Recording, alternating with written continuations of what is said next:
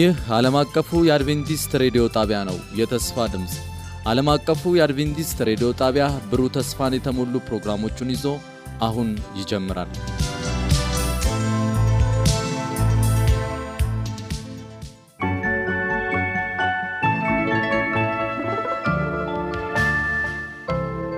ሰላም ጤና ይስጥልኝ። እንደምን ቆይታችኋል? የሁለንተናዊ ጤና የሬዲዮ ፕሮግራም አድማጮቻችን ወደ እናንተ ተመልሰናል። በዚህ በጤና ጉዳዮች ላይ ከእናንተ ጋር በተለያዩ ርዕሶች ላይ ስናወራ ቆይተናል። ዛሬም በሚኖረን ቆይታ ጥሩ የበረከት ጊዜ እንደምናሳልፍ በመተማመን ፕሮግራሙን ይዤላችሁ የቀረብኩት ገለቶ ገመቹ ነኝ። ዛሬ ደግሞ ስለ እረፍት የምንነጋገር ይሆናል። ፕሮግራማችን ከመጀመራችን በፊት እንደተለመደው ጸሎት በማድረግ እንጀምራለን። እንጸልይ። እጅግ የምትወደን አምላካችን ስለዚህ መልካም እድል እናመሰግንሃለን።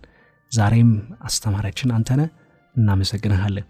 ስለ እረፍት ስታስተምረን እንድናርፍ ደግሞ እንድትረዳን እንጸለያለን። ይህንን ሰምተን በእውነት እንድናርፍ ጸጋህን አብዛለን። አምላካችን ሆይ ያላስተዋለውን እንድናስተውል፣ ያላየነውን እንድናይ፣ ያልተገነዘብነውን ተገንዝበን እንድንኖር በጤናማ ሁኔታ በፊትህ እንድንመላለስ ጸጋህን አብዛለን። በጌታ በኢየሱስ ክርስቶስ ስም አሜን። ላለፉት ተከታታይ ሳምንቶች ሁለንተናዊ ጤና ፕሮግራማችን በተለያዩ ርዕሰ ጉዳዮች ላይ ወደ እናንተ ፕሮግራሞችን ሲያስተላልፍ ቆይቷል። ዛሬ ደግሞ ከስምንቱ ሐኪሞች መካከል አንዱ የሆነውን ትክክለኛ እረፍት የተሰኘውን ክፍል እንመለከታለን። እንዴት እረፍት ከጤና ጋር ሊገናኝ እንደሚችል እናነሳለን። እንደ መነሻ እንዲሆነን ግን ከዚህ በፊት ያነሳነውን ጥቅስ መሰረት እናድርግና እንጀምር። መዝሙረ ዳዊት 103 መቶ ከቁጥር 3 ላይ እግዚአብሔር እርሱ አምላክ እንደሆነ እወቁ፣ እርሱ ሰራን እኛም አይደለንም። ሰሪያችን እግዚአብሔር ነው። ስለዚህም የሰራን እሱ ነው። እንዴት ይህ አካል እንደሚሰራ የሚያውቀው እያንዳንዱ እቃ በሚመረትበት ጊዜ ያ ያመረተው ካምፓኒ ወይም የእቃው ባለቤት አብሮ መመሪያ ይሰጣል። ከዚያ መመሪያ ጋር እንግዲህ እያንዳንዱ እቃ ወደ ገበያ ይገባል። እኛንም የሰራን እግዚአብሔር ከነ መመሪያው በቃል ውስጥ ይህንን አስፎልን እናገኛለን። ዳዊት እንዳለ ዛሬም ግሩምና ድንቅ ሆኜ ተፈጥሬ ያለው አመሰግንሃለሁ፣ ስራ ድንቅ ነው። መዝሙር 139 ቁጥር 14ና 15 ላይ የምናገኘው ነው። በዕለት ተዕለት የኑሯችን እና እንቅስቃሴያችን ስንቶቻችንን የደከመን የሚያስፈልገን ነገር ቢኖር ዛሬም እረፍት ነው። አካላዊ እረፍት፣ የአእምሮ እረፍት። ትንሽ እንረፍ። አረፍ አረፍ ብላችሁ አዳምጡን። ከእግዚአብሔር ልዩ የፈውስ ማከሚያዎች አንዱ የሆነውን እረፍት ዛሬ ወደ እናንተ እንመለከታለን። ለጥቂት ደቂቃዎችም ቢሆን እረፍት ሊያመጣ የሚችላቸውን በረከቶች ምናልባትም በጣም የሚፈልጓቸው በረከቶችን እንማራለን። ዛሬ በሚገርም ሁኔታ ስለ መድኃኒቶች ሁሉ ማንኛውንም መጽሐፍ ማንበብ ይችላሉ፣ ልታነቡ ትችላላችሁ። ስለ እረፍት ግን ምንም ነገር አናገኝም። እረፍት እንደ መድኃኒት ተደርጎ የሚወሰድበት ሁኔታ በጣም አነስተኛ ነው። አብዛኛዎቹ አቅጣጫዎች ይህንን ማወጥ አለብህ፣ ያንን መወጋት አለብህ የሚሉ ናቸው። ሆኖም እረፍት ለሰው ልጅ ከሚታወቁት መሰረታዊ ፈዋሾች መካከል አንዱ ነው። በምንታምበት ጊዜ መጀመሪያ የምናደርገው ምንድን ነው? መተኛት ነው አይደል? አዎ፣ ሁሉም ህመምተኞች በምሽት ብቻ ሳይሆን በሆስፒታልም ይሁን በሌላም ስፍራ በሚታመሙበት ጊዜ የሚያደርጉት የመጀመሪያው ነገር እረፍት ነው። እረፍት የእረፍት ኃይልን መልሶ የማቋቋም ኃይልን ለሌሎች ሁሉ ለታማሚዎች ሁሉ የመፍትሄ ወኪሎች ከሚባለው ቁልፉ አንዱ በእረፍት ማድረግ ነው እና ጤና በሚኖርበት ጊዜ እረፍት ያስፈልጋል የሚሉ ሰዎች ምናልባት ሊኖር ይችላል። በሚያስደንቅ ሁኔታ በጤንነት ጊዜ የሚሆን በህመም በቂ እረፍት ያስፈልጋል። በቂ እረፍት አለመኖር ለበሽታዎች ሁሉ ምክንያት ስለሆነ እረፍት እርግጥም በጣም ያስፈልገናል። እረፍት የሚለው ቃል ወይም ስሊፕ የሚባለው ከንቃተ ሊናችን የንቃተ ሊናችን ለተወሰነ ጊዜ ከስራ መቀዝቀዝ ወይም ደግሞ በዙሪያችን ባለው በሚያነቃቃ ነገር አለመነቃቃት ተደርጎ እንደ ትርጓሜ ይወሰዳል። በጣም የሚደንቀው ነገር ጥናቶች እንደሚያሳዩት ትክክለኛ እረፍት ዛሬ ከስምንት እስከ አስር ዓመት ያህል ድረስ በሰው ላይ እድሜን ወይም እድሜን ያራዝማል፣ ጤንነትን ይጨምራል፣ ጤናማ ዓመታቶችን ሁሉ ይጨምራል። ምን ያህል መተኛት አለብን? የሚለው ጥያቄ በጣም ብዙዎችን የሚጠይቁ ጥያቄ ነው በእርግጥ ጤናማ የሆነው ሰው በእድሜው ከእድሜው ጋር በንጽጽር መተኛት አለበት ህጻናቶች ገና የተወለዱ ህጻናቶች እስከ 20 ሰዓት ሊተኙ ይችላሉ። ከ16 ሰዓት እስከ 20 ወጣት ወንዶች ደግሞ ወጣት ልጆች ደግሞ ከ10 እስከ 12 ሰዓት ይተኛሉ። ነገር ግን እድሜ እየገፋ በሚሄድበት ጊዜ በአማካይ ከሰባት እስከ ስምንት ሰዓት ያለው እረፍት ለጤና አስፈላጊ እንደሆነ ጥናቶችና ምርምሮች ያሳያሉ። ጥሩ የሆነ የማታ እንቅልፍ ዋጋው ትልቅ ሲሆን መጥፎ ሲሆን ደግሞ በተቃራኒ ዋጋ የሚያስከፍል ነው። ጥሩ የሆነ የማታ እንቅልፍ አዳዲስ የተግባር ልምምዶችን ለመማር ያስችላል። በቀን የምትላመዱትን ወይም የምትሰሩትን ሁሉ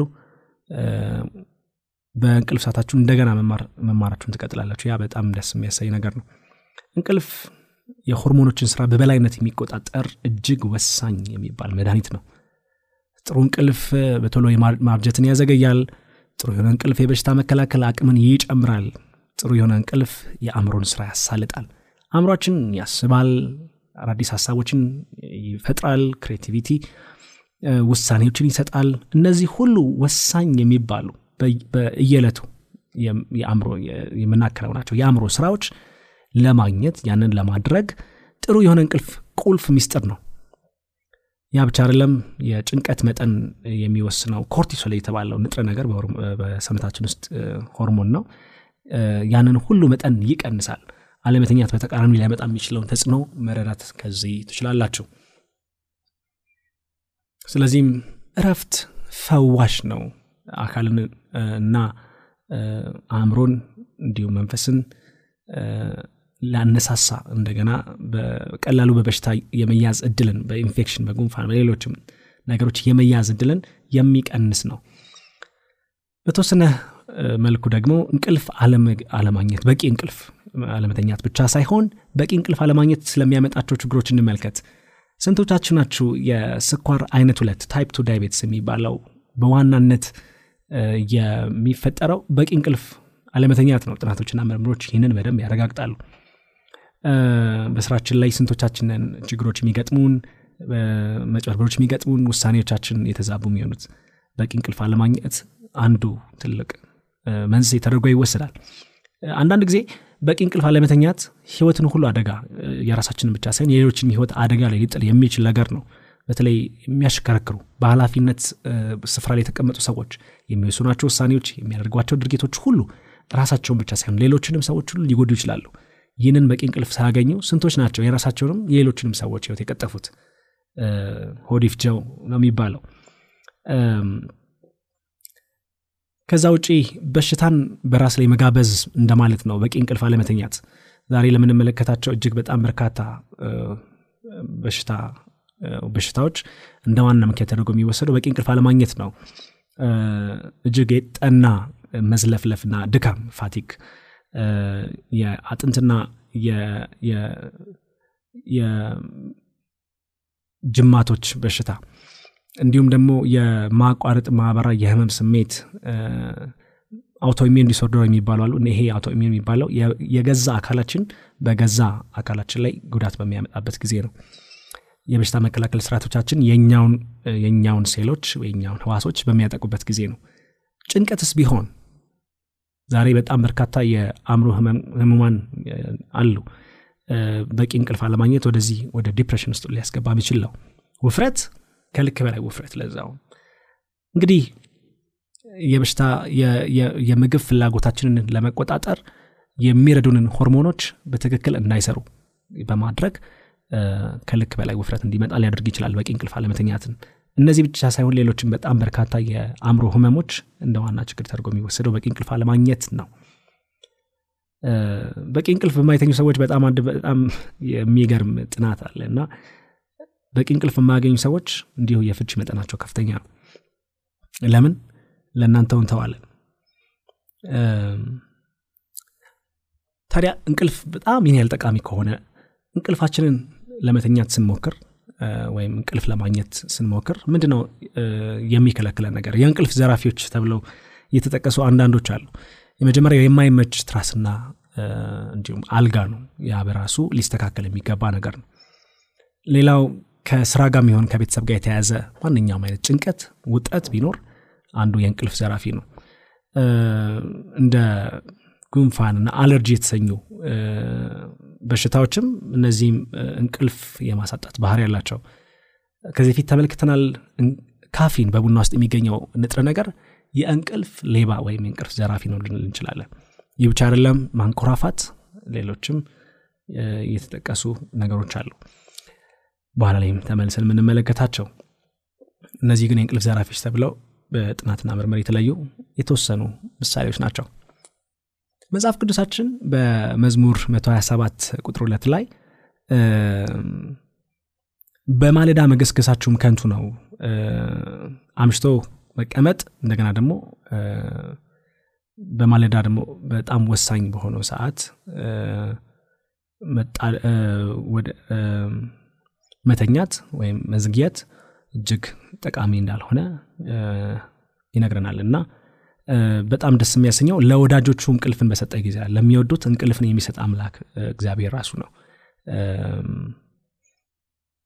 የእንቅልፍ ሁሉ ምንጭ እሱ ራሱ ነው። የእረፍት ሁሉ ምንጭ እሱ ራሱ ነው። በቂ እንቅልፍ እያገኘን ነው ወይ?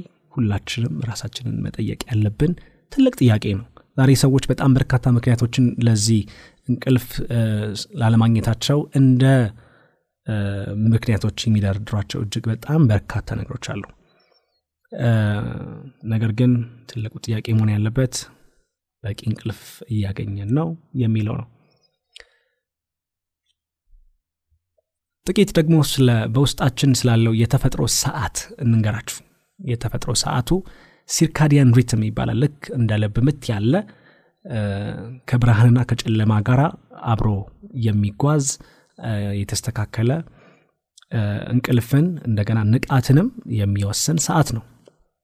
ይህ ሲርካዲያን ሪትም የሚባለው ጨለማው በሚያይልበት ጊዜ እንቅልፍ እንቅልፍ እንዲለን ከሰውነታችን ጋር አብሮ በተፈጥሮ የተሰካካ ሲሆን በተቃራኒው ደግሞ ብርሃኑ በጨለማው ላይ በሚያይልበት ጊዜ በአይናችን በኩል አልፎ ይህ የብርሃን ጨረር ወይም ብርሃን መሰል ነገር አእምሯችን ጋር ሲደርስ ይህ የውስጥ ሰዓታችን እንደ ነጋ ለመላ ሰውነታችን ይህንም ዜና ያሰራጫል፣ ንቁዎች እንሆናለን ማለት ነው።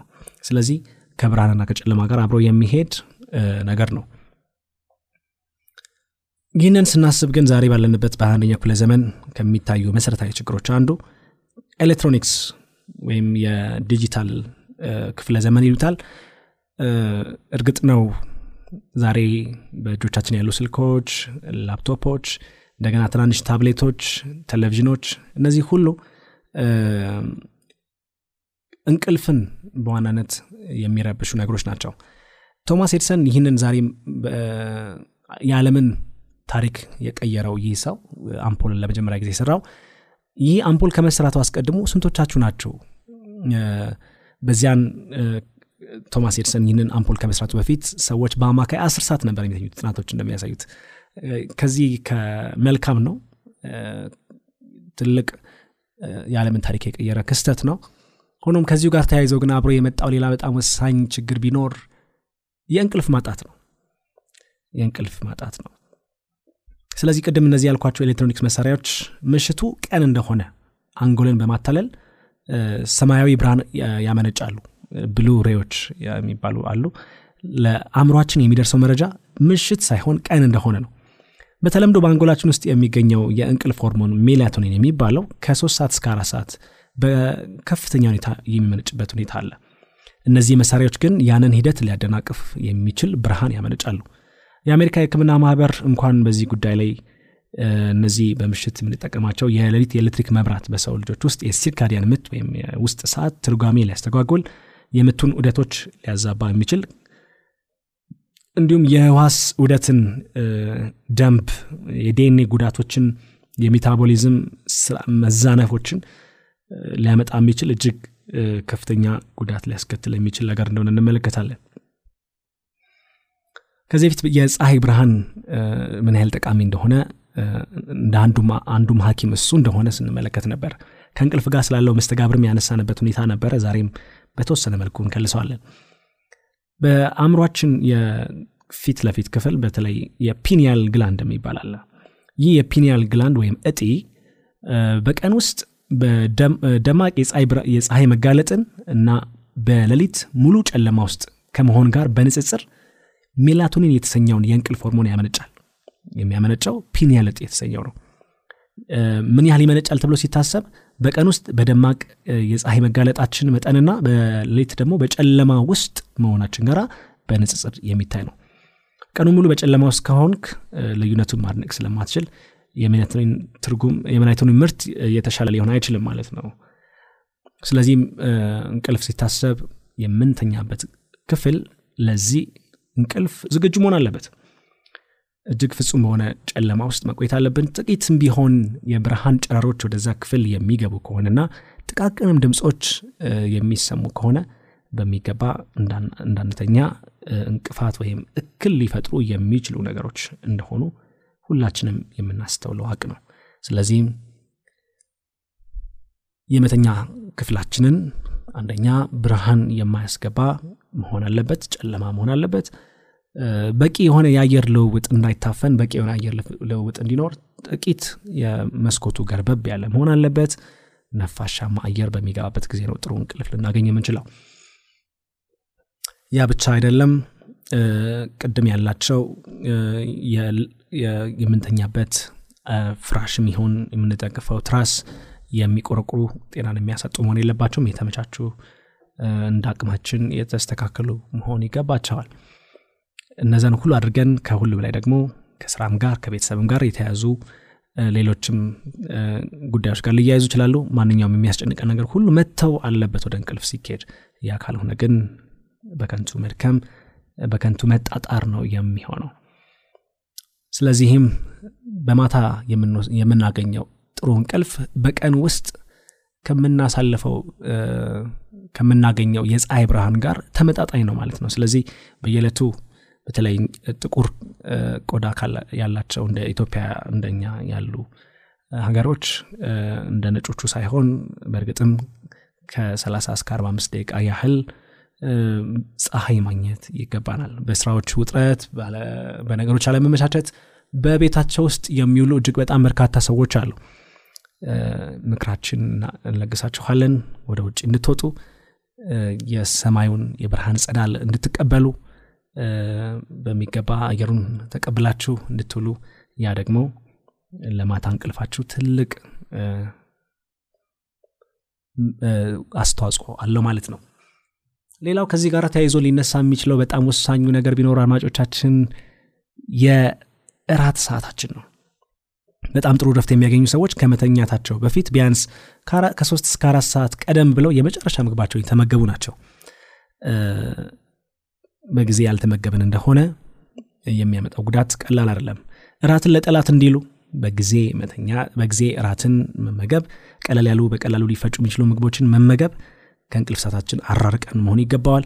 ያ ሳይሆን ግን ቢቀር ከመሸ መመገብ እጅግ በጣም በርካታ ጉዳቶች አሉት። ዛሬ በልቶ መተኛት የሁላችንም የተለመደ ዝንባሌ የሆነ መጥቷል።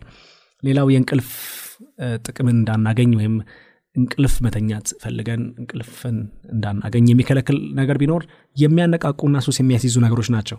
ያ ቅድም ከዚህ በፊትም በነበረን ሁኔታ ተመልክተነዋል። በቡና ውስጥ የሚገኘው ካፊን የተሰኘ ንጥረ ነገር ሰውነታችን እንዳልደከመ ይልቅም ብዙ መስራት እንደሚችል ለሰውነታችን የተሳሳተ መረጃን የሚነግር ተጽዕኖ ሊያመጣ የሚችል ነገር አለው ማለት ነው። ስለዚህ መልካም እንቅልፍን ለማግኘትና ከእንቅልፍ ጋር ተያይዘው ያሉ በረከቶችን ለማጣጣም እነዚህን ነገሮች ማስወገድ የግድ ይላል ማለት ነው። መጽሐፍ ቅዱሳችን ሌላ ለጥሩ እንቅልፍ ማድረግ የሚገባንን ነገር ፍንጭ ሰጥቶናል። መክብብ ምዕራፍ አምስት ቁጥር 12 ላይ የሰራተኛ እንቅልፍ ጣፋጭ ነው። የሰራተኛ እንቅልፍ ጣፋጭ ነው። ስለዚህ ምን ማለት ነው? በቀን ውሎ ውስጥ ሁሉ physical exercise ወይም አካሉን የሚያንቀሳቀስ ሰው የጉልበት ስራ የሚሰራ ሰው ወይም ደግሞ ጡንቻዎቻችንን ስናንቀሳቀስ በማታ ጥሩ የሆነ እንቅልፍን ለመተኛት ራሳችንን እያዘጋጀን ነው ማለት ነው። የሰራተኛ እንቅልፍ ጣፋጭ ነው። መጽሐፍ ቅዱሳችን ትልቁ የሚሰጠን መድኃኒት ነው ስለዚህም በየዕለቱ የአካል ብቃት እንቅስቃሴ ማድረግ ሌላው ጥሩ እንቅልፍ ለማግኘት እንደ መድኃኒት ተደርጎ ይወሰዳል። አካላችንን የማናንቀሳቀስ ከሆነ በቂ የሆነ የአካል ብቃት እንቅስቃሴ ከሌለን በምሽት እንቅልፍ ሊወስደን በጣም ከባድ ነው የሚሆነው። ስለዚህም አንዳንድ ጊዜ እንቅልፍ ለመውሰድ የሚቸግራችሁ ሰዎች ካላችሁ ራት ከተመገባችሁ በኋላ የተወሰነ ሰላሳ ደቂቃ ያህል የሚያክል የእግር ጉዞ ብታደርጉ ስትመለሱ ጥሩ የሆነ እንቅልፍ ለመውሰድ ትችላላችሁ ማለት ነው። ሌላው ከዚህ ጋር ሊረዳችሁ የሚችል ጥሩ የሆነ ወሳኝ ነጥብ ቢኖር በጥልቀት መተንፈስ ነው። በጥልቀት መተንፈስ እጅግ በጣም ወሳኝ ነው። በተለይም አንዳንድ ጊዜ እንቅልፍ እንቅልፍ ለመተኛት የምንቸገር ሰዎች አለን እና አየርን በደንብ በአፍንጫችን በኩል ወደ ውስጥ በማስገባት ከዚያም ደግሞ ለተወሰኑ ሰከንዶች በመያዝ ከዚያም ያን ቆሻሻ አየር በውስጣችን ያለውን በደንብ አድርገን ቀስ እያለን በአፍንጫችን ወይም አሊያም በአፋችን ቀስ እያለን መተንፈስ። ይህንን ለሀያ ጊዜ ብንደጋግመው ሀያኛው ጊዜ እንኳን ሳንደርስ እንቅልፍ የሚወስድበት ሁኔታ አለ። በጣም ነፋሻማ የሆነ አየር ጥልቅ የሆነ አተነፋፈስ ስርዓት በራሱ ነርቮቻችንን የማረጋጋት አቅም ስላለው ወደ እንቅልፍ የምንሄደውን ጉዞ የተሳለጠ እንዲሆን ያደርጋል ማለት ነው። ስለዚህ የጥልቅ መተንፈስ እጅግ አስፈላጊ ነው። እስካሁን ስናወራቸው የነበሩት ስለ አካላዊ ረፍት ነው። ጥቂት ደግሞ ከመጽሐፍ ቅዱሳችን ስለ መንፈሳዊ እረፍት አእምሯችንን ስለማሳረፍ ያሉትን ነጥቦች እንመለከታለን በማስቀጠል። ታላቁ አዳኛችን ክርስቶስ ኢየሱስ ዛሬም በልባችን እጅግ ከማይረሱ ጥቅሶች መልእክቶቹ አንዱ እናንተ ደካሞች ሸክማችሁ የከበደ ሁሉ ወደ እኔኑ እኔም አሳርፋቸዋለሁ ይላል። ስለዚህ ተስፋ ቃል እግዚአብሔርን እጅግ አድርገን እናመሰግናለን። ከነ ሸክማችን ከነ ድካማችን ብንመጣ ሊያሳርፈን የሚችል አምላክ አለ። ቀንበሬን በላያችሁ ተሸከሙ ከእኔም ተማሩ። እኔ የዋ በልቤም ትውት ነኝና ለነፍሳችሁም እረፍት ታገኛላችሁ። እንዴት ያለ የተባረከ ተስፋ ነው! እግዚአብሔር ለነፍሳችን እንኳን እረፍት ሊሰጠን ይችላል በእኛ ላይ ያለውን ሸክም በማሳት ቀንበሬ ለዝም ሸክሜም ቀሊል ነው ይለናል። ስለዚህም እረፍት ሲታሰብ ሁሌም የአካል ብቻ ሳይሆን የመንፈስም እንደሆነ ያስፈልጋል። የመጨረሻ ምናልባት የሳንዘነጋው መመለከት የሚገባን ርዕስ ቢኖር ከምሽቱ ስድስት ሰዓት በፊት መተኛት በጣም በርካታ ጥቅሞች አሉት። ያም የሚሆንበት ምክንያት በዋናነት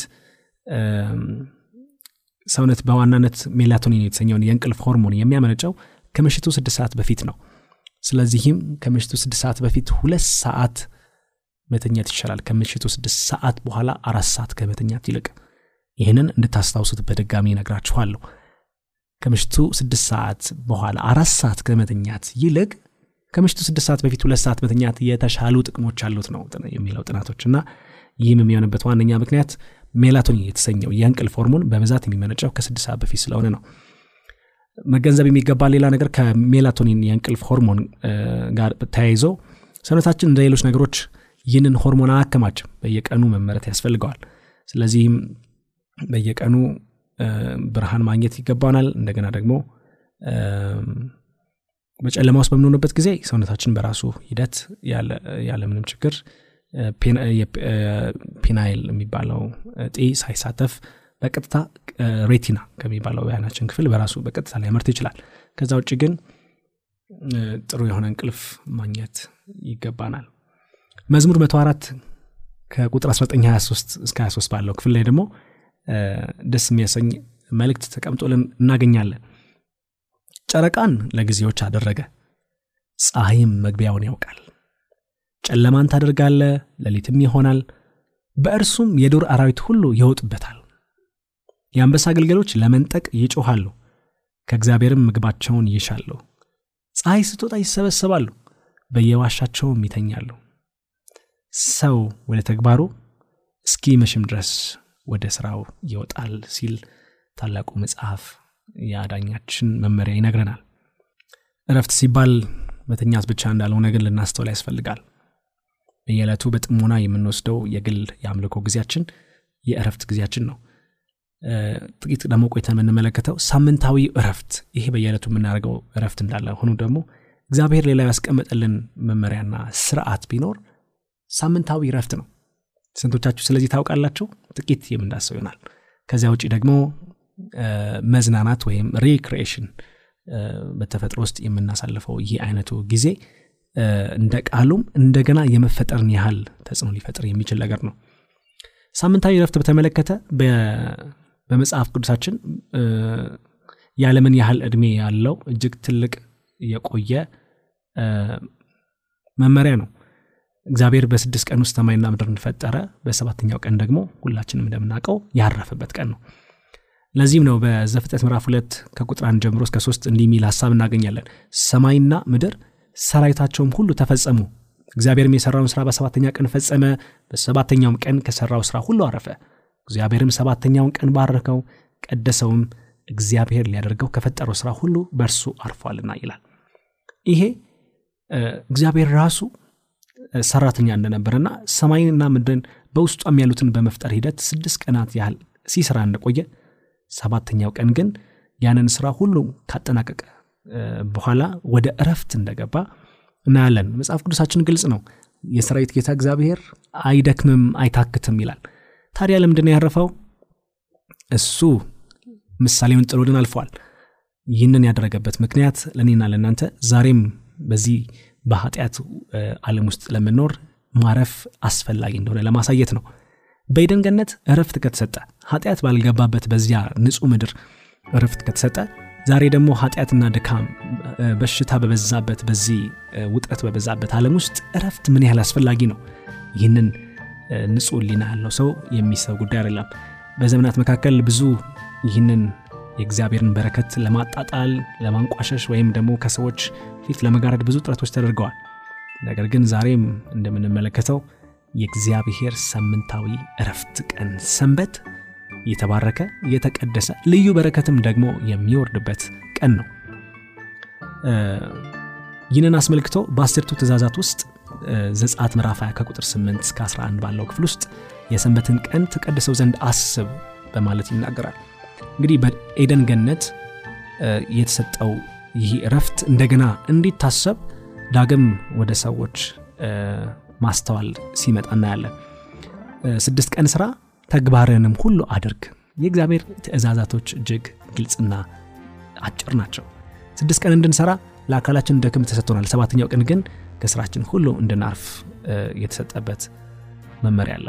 ሰንበት የሚለውን የቃሉን ፍንች እንኳን ስንመለከት ሻባት የሚል ቃል ሲሆን ያም ደግሞ ማቆም ወይም ከስራችን ማቆም የሚለውን ይወስዳል።